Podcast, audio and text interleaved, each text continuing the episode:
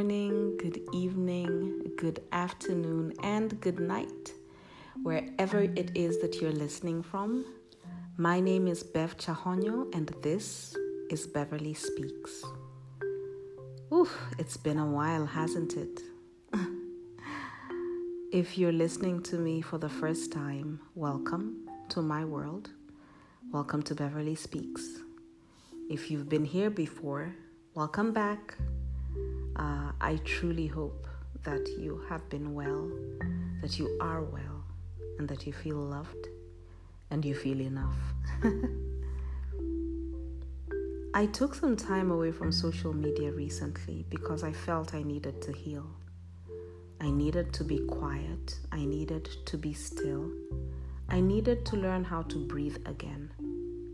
It was such an awesome time, so peaceful, so calm. I'm not even sure I'm permanently fully back, but we'll see how it goes. I want to share with you today 2 takeaways from my past few months, 2 things that I believe are crucial, in my opinion, to healing, to growth, to letting go. Number 1, peace. My faith tells me to live at peace with all men as far as it is possible. I've always assumed that meant to pursue people and make peace with them. I still believe that for the most part, but my view has changed slightly as I have grown in the past few months. I will, as much as humanly possible, now strive to protect my peace, because sometimes it's not possible to make peace in that moment with that person until you have fully healed. Sometimes the other person may not be willing to accept your peace. Sometimes you may not be willing to accept the other person's peace. Sometimes too much time has passed. Too much has been said and done.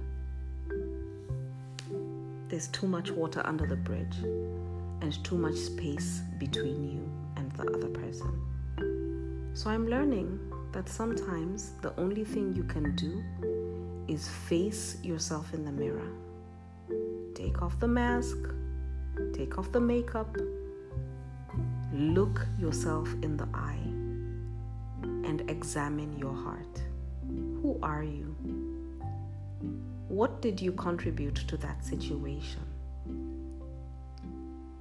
Where were you wrong?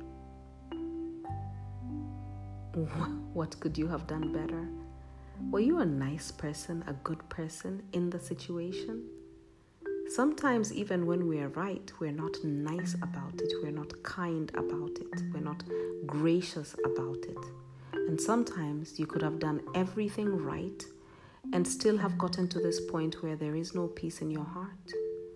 After taking that long, hard look in the mirror and taking the lessons, it's okay to lay down everything else. The hurt, the anger, the pain, the betrayal, the rejection, everything that is weighing you down, real or perceived. It is real enough to you, whether or not the other person accepts it. And at that point, you begin to grow, you begin to heal, you begin to rebuild peace both within your heart and around you. That will mean setting new boundaries, healthy boundaries. That will mean letting go of relationships. That will mean forgiving yourself and forgiving others. That will mean accepting yourself. That may mean keeping your distance so that you can preserve and protect your peace without apology. So make peace with yourself and in your heart, and take the time to heal from hurting yourself, hurting others, and being hurt and rejected by others. The second thing I want to talk to us about today is love. Love yourself enough to let go. Then and only then can you begin to love others the way they deserve to be loved. The older I get, I sound like an old granny. The older I get, the more I understand that we tend to love others the way we love to be loved. That's not necessarily the way they want to be loved, the way they need to be loved, or the way they deserve to be loved. For example, if my love language is words of affirmation and quality time, I will, unless I am taught otherwise, give that as a form of love to others.